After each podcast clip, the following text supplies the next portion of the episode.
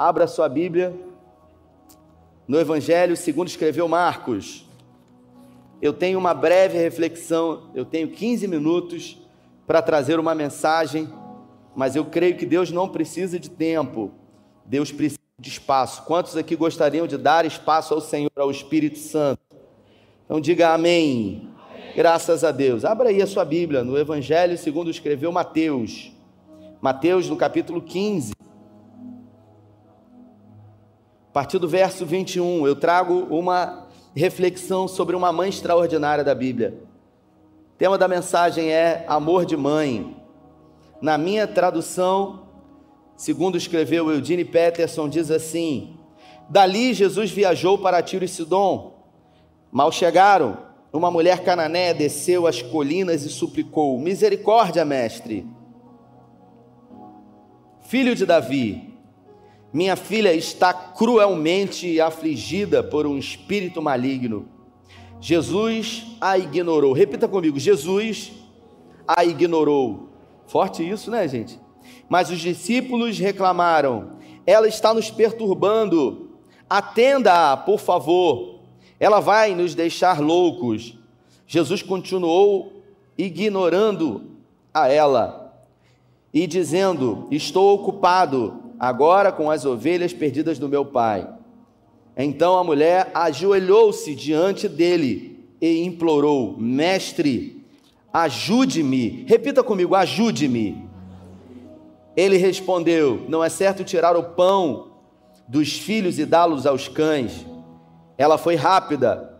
Entendo, mestre, mas os cães não comem das migalhas que caem na mesa dos seus donos.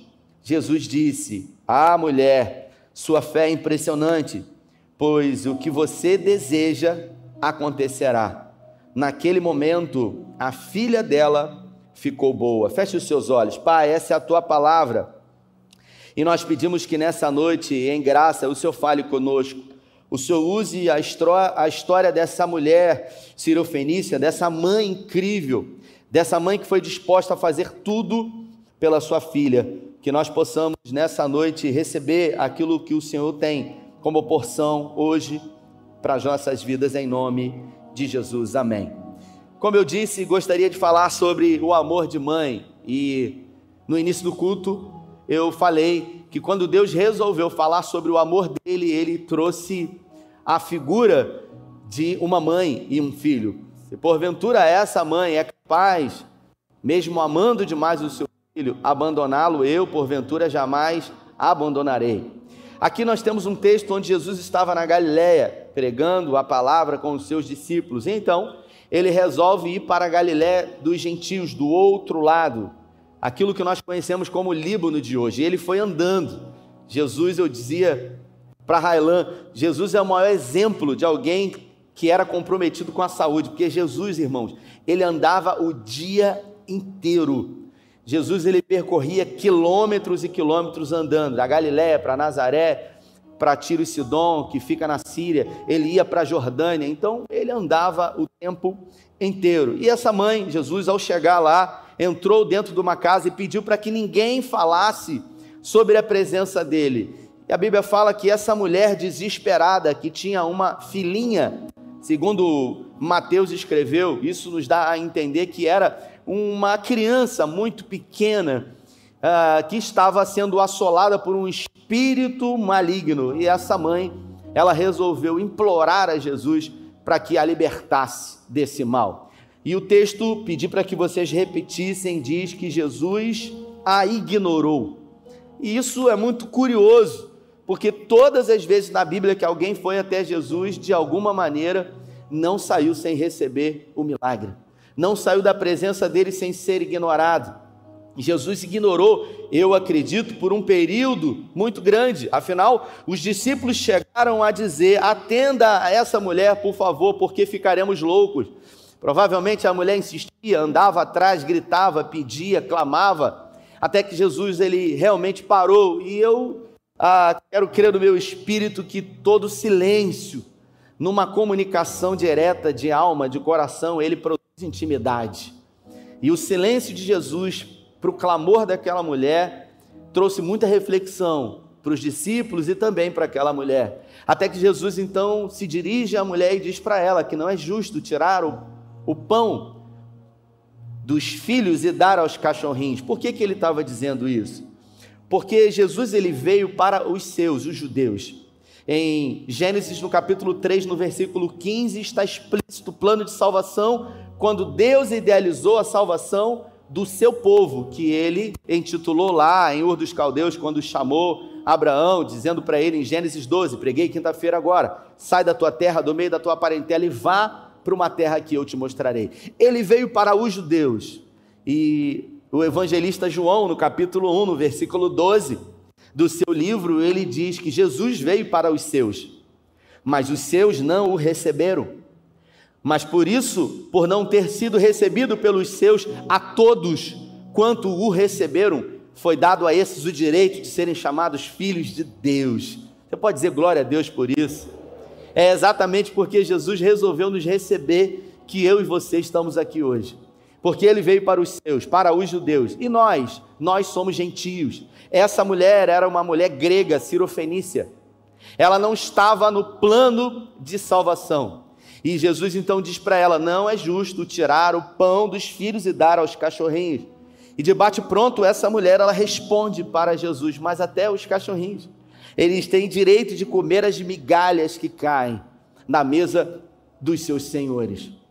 Essa mãe, ela se coloca num lugar de humilhação, num lugar de vergonha. E eu pergunto para você, do que é capaz de fazer uma mãe por um filho ou por uma filha?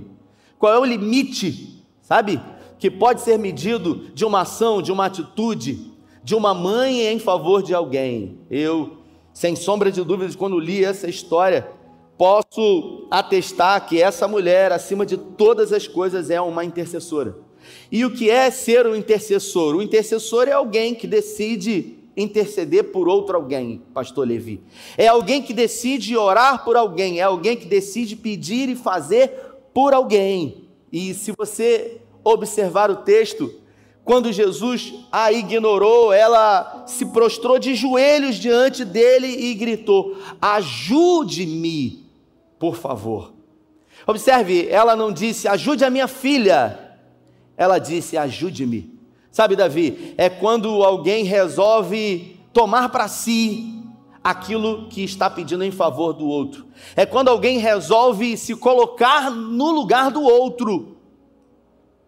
É quando alguém resolve anular a sua própria vida a sua própria agenda. Isso é interceder, isso é se colocar na brecha, isso é se colocar em favor de alguém. Isso só é possível isso através do amor, Mateus. Através de um amor puro e não sabemos quanto tempo essa filha sofria, não sabemos do que realmente esse demônio a afligia. O fato é que Visivelmente, essa mulher ela se encontrava desesperada. E mesmo recebendo o desprezo de Jesus no primeiro momento, propositalmente, os discípulos ficaram muito confusos. A mulher, ela teve a capacidade de insistir, de clamar, de buscar, de ser perseverante, porque ela poderia dizer: Poxa, vim aqui, sabe? Eu achei que você era diferente. Mas a mãe, ela não tem nenhum problema em se humilhar quando quando um filho ou uma filha está precisando de ajuda. Não existe limites para realmente uma mãe buscar ajuda por um filho ou por uma filha. Não tem vergonha, não tem ego, não tem vaidade, tudo que quem tem é o desejo em relação ao outro. E essa história ela fala exatamente sobre isso. E ela fala sobre sonhos, ela fala sobre cura e depois de muito insistir, de não ouvir os discípulos que provavelmente a rechaçaram, Jesus então se dirige para ela e diz para ela: Eu não vi tanta fé em qualquer outro lugar que eu tenha passado. Por isso, nesse exato momento, aquilo que você pediu já foi atendido. Ela recebeu a vitória, a libertação da sua filha, justamente por causa da capacidade de insistir, de clamar, de não retroceder. Isso é um amor de mãe. Um amor que o próprio Deus resolveu dizer para nós, que vai além da compreensão humana. Eu me lembro quando entrei na faculdade de psicologia, logo nos primeiros semestres do curso, comecei a perceber que sempre em algumas disciplinas que eu fazia, uma mulher ela entrava dentro da sala com uma jovem numa cadeira de roda. E ali, todos os dias eu percebia que aquela mãe, obviamente, da sua filha Suelen, a Suelen ela tinha 30 anos de idade, hoje um pouco mais, ela sofria de paralisia cerebral. A sua mãe, Dona Gilda, todos os dias levava a sua filha para fazer o curso de psicologia. A Suelen resolveu ser psicóloga. O desejo dela era ajudar as pessoas. E por isso ah, ela resolveu pedir à mãe para que de alguma forma a mãe pudesse viabilizar moradoras de Iguaba Grande com muitas dificuldades. Elas buscaram ajuda do governo municipal pedindo através do FIES, ela conseguiu entrar na Universidade Veiga de Almeida. E aí a prefeitura disponibilizou uh, um computador para que a Suelen pudesse fazer a aula de casa. E a menina, ela insistiu dizendo que não queria, ela queria de uma forma presencial. Dona Gilda, ela não mediu esforços. A prefeitura não disponibilizou veículos que pudessem levar de uma família humilde, pobre. Mas isso não foi um problema para a Dona Gilda. Através do, da Defensoria Pública, ela solicitou que a prefeitura disponibilizasse um carro para levar a Suelen todos os dias para a universidade. E todo dia ela entrava lá e ela tem muita dificuldade na fala, ela não tem nenhum tipo de coordenação motora, por isso ela não escrevia. Sentava na primeira fileira, Dona Gilda e Suelen, e eu observava aquela mãe pegando o caderno e escrevendo tudo, todo o conteúdo que era passado. Eu estou falando de uma mulher que sequer tinha o ensino fundamental, mas que parou a vida dela por cinco anos em favor do sonho da filha, filha dela, com muita dificuldade. As provas tinham que ser de forma oral, porque a Suelen ela não podia escrever, mas sonho é sonho. E por muitas vezes eu vi lá a participação dela, e todas as vezes a mãe dela, com muito cuidado, com muito carinho, envolvendo, sabe, as atividades que eram feitas em grupo, a mãe sempre presente. A dona Gilda, ela parou a vida dela por cinco anos. Você sabe o que é isso? Ela não olhou para as limitações da filha, ela não olhou para as dificuldades que ela enfrentou porque não tinha dinheiro, inclusive para pagar a faculdade, fez pelo FIES.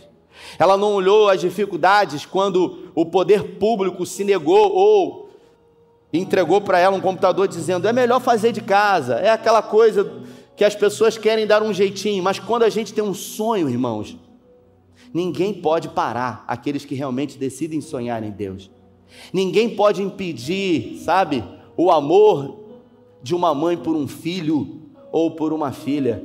Aquela menina eu por muitas vezes vi os olhos dela brilharem. E eu confesso para os irmãos, disciplina que muitas vezes eu tive dificuldade, Dona Ajuda estava lá anotando tudo, e às vezes era o caderno dela que eu tinha que olhar lá. O que, que a senhora escreveu aí? Deixa eu dar uma olhada aí, Dona Ajuda.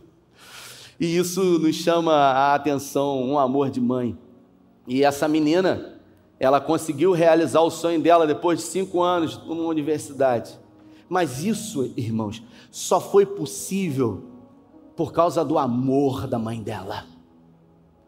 Um amor de mãe, e a Suelen se tornou uma, uma psicóloga. Eu pergunto para você: qual é o seu problema?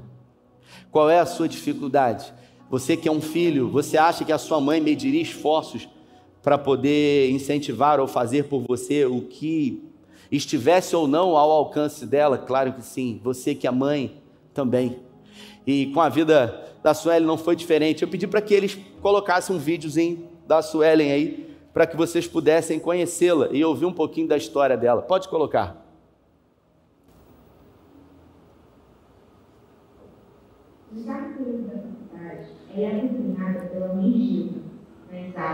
Suelen Carvalho tem paralisia cerebral. No oitavo período da faculdade, ela é acompanhada pela mãe Gilda, nas aulas e na vida ela assistia comigo, ela que, que me ajuda, ela sempre me ajudou. Me ajudou, está sempre me ajudando. Para Suelen, a presença da mãe tem um significado muito especial. É muito importante é a união. Esse família é muito bom. Um amor, um carinho por lá muito grande. A estudante é muito grata pelo carinho que recebe da mãe. Eu amo muito ela. Eu agradeço a ela por ela ter me dado força para me tirar até onde eu cheguei. No final da entrevista, Suelen deixou seu recado para o público do Expresso Uva. Feliz Dia das Mães. O sonho.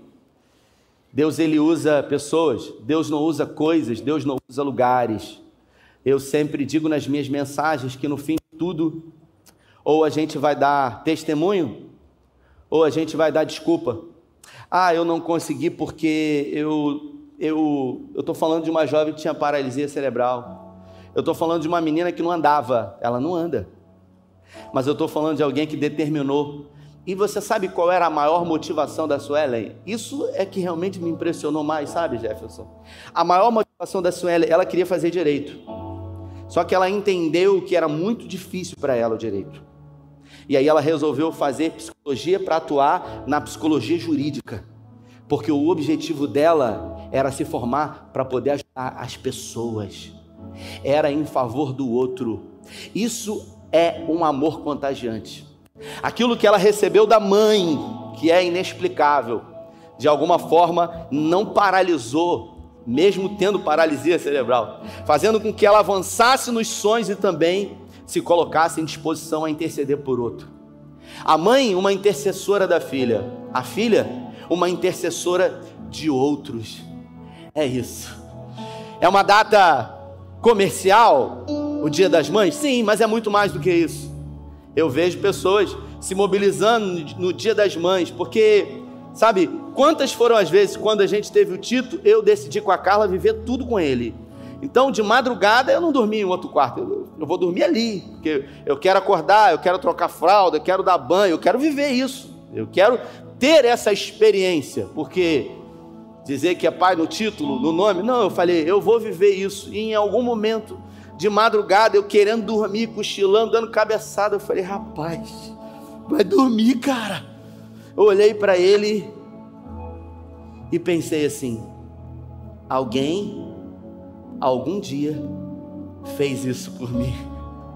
Alguém em algum momento perdeu noites e noites de sono por mim. Com cólicas, com gases, com fome, com a fralda suja. Isso é o amor. Aí quando chega numa data dessa, a gente resolve dar um presente para a mãe. Vou comprar uma geladeira para ela. Vou comprar uma máquina de lavar. Vou comprar um fogão. Isso não é presente para a mãe, isso é presente para você, pô. Então, no dia das mães, você compra um presente para sua mãe, não para você. Ah, não, vou comprar um, vou comprar um liquidificador. Ótimo, está favorecendo esse, esse mercado comercial aí, porque é a segunda data que mais se vende. Então, dá um presente para sua mãe. Dá um presente, dá uma joia. Cadê Davi? Uma joia, vai lá na Arte Ouro fazer um merchan aqui, porque dá um cordão de ouro, dá um anel para sua mãe, sabe? Dá alguma coisa que a valorize, dá alguma coisa que manifeste na vida dela a sua gratidão por ela. Sabe? A gente às vezes ama, a gente ama, mas às vezes a gente esquece de dizer que ama.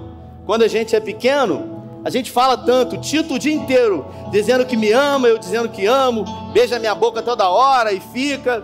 Eu falo para Carla, tem que aproveitar agora. A gente tem que aproveitar agora, porque daqui a pouco cresce, quer se afastar, quer beijar outra boca, não é verdade? Mas a gente tem que construir essa relação ao ponto da gente não perder isso. Essa vergonha que a gente às vezes tem de dizer, porque a gente cresce, a gente fica bobo. A gente deixa de falar que ama. Você está com sua mãe aí? Queria que você se abraçasse com ela aí. Nós vamos adorar ao Senhor. E eu queria que nesse momento você dissesse palavras de gratidão a ela. Sua mãe não está mais aqui hoje, eu queria que você orasse por ela. Você agradecesse ao Senhor por aquilo que Ele fez. Isso. Esse é o momento da gente em família ser grato. Cultuar a Deus também na vida do outro. Isso. Nós vamos orar. Levante suas mãos aos céus. Pai, obrigado pelos louvores. Obrigado pela palavra. Obrigado pelas apresentações aqui, pelas homenagens. Obrigado porque tudo vem do Senhor, tudo é para o Senhor e pelo Senhor. Paulo disse isso em Romanos. Porque dele, por meio dele e para ele são todas as coisas. Obrigado, Pai. Obrigado pelo privilégio de sermos despertados a viver os nossos sonhos, porque não existe impossibilidade humana para uma fé condicionada a um Deus Todo-Poderoso. Obrigado pela cuidadora que tivemos, pela mãe, aquela que está conosco e que podemos ainda valorizar, mas aquela que já foi, que não está próxima de nós. Que o Senhor possa nos aquecer e nos envolver até o dia em que estaremos juntos novamente na eternidade guarda a nossa casa, os nossos filhos, abençoa os nossos filhos, a nossa descendência, que possamos ser um exemplo vivo para eles, Pai, a ser seguidos. Que essa semana, Pai, seja uma semana de reflexão diante de uma palavra como essa, de um despertar para viver aquilo que ainda não vivemos, para experimentar daquilo que ainda não experimentamos. É o que nós te pedimos, que o Senhor adestre os nossos dedos que o Senhor envolva os nossos filhos com as tuas poderosas asas. Se porventura uma mãe tem um filho que se encontra afastado dos caminhos do Senhor, dê o privilégio, dê a honra dessa mulher de ver o seu filho prostrado na tua presença. Nós repreendemos as amarras, as garras do diabo e dos seus demônios sobre os filhos dos nossos filhos. É o que oramos e te agradecemos em nome do Pai em nome do Filho e em nome do Espírito Santo. Se você crê e recebe, dê a melhor salva de palmas a Ele. Deus abençoe você, valeu!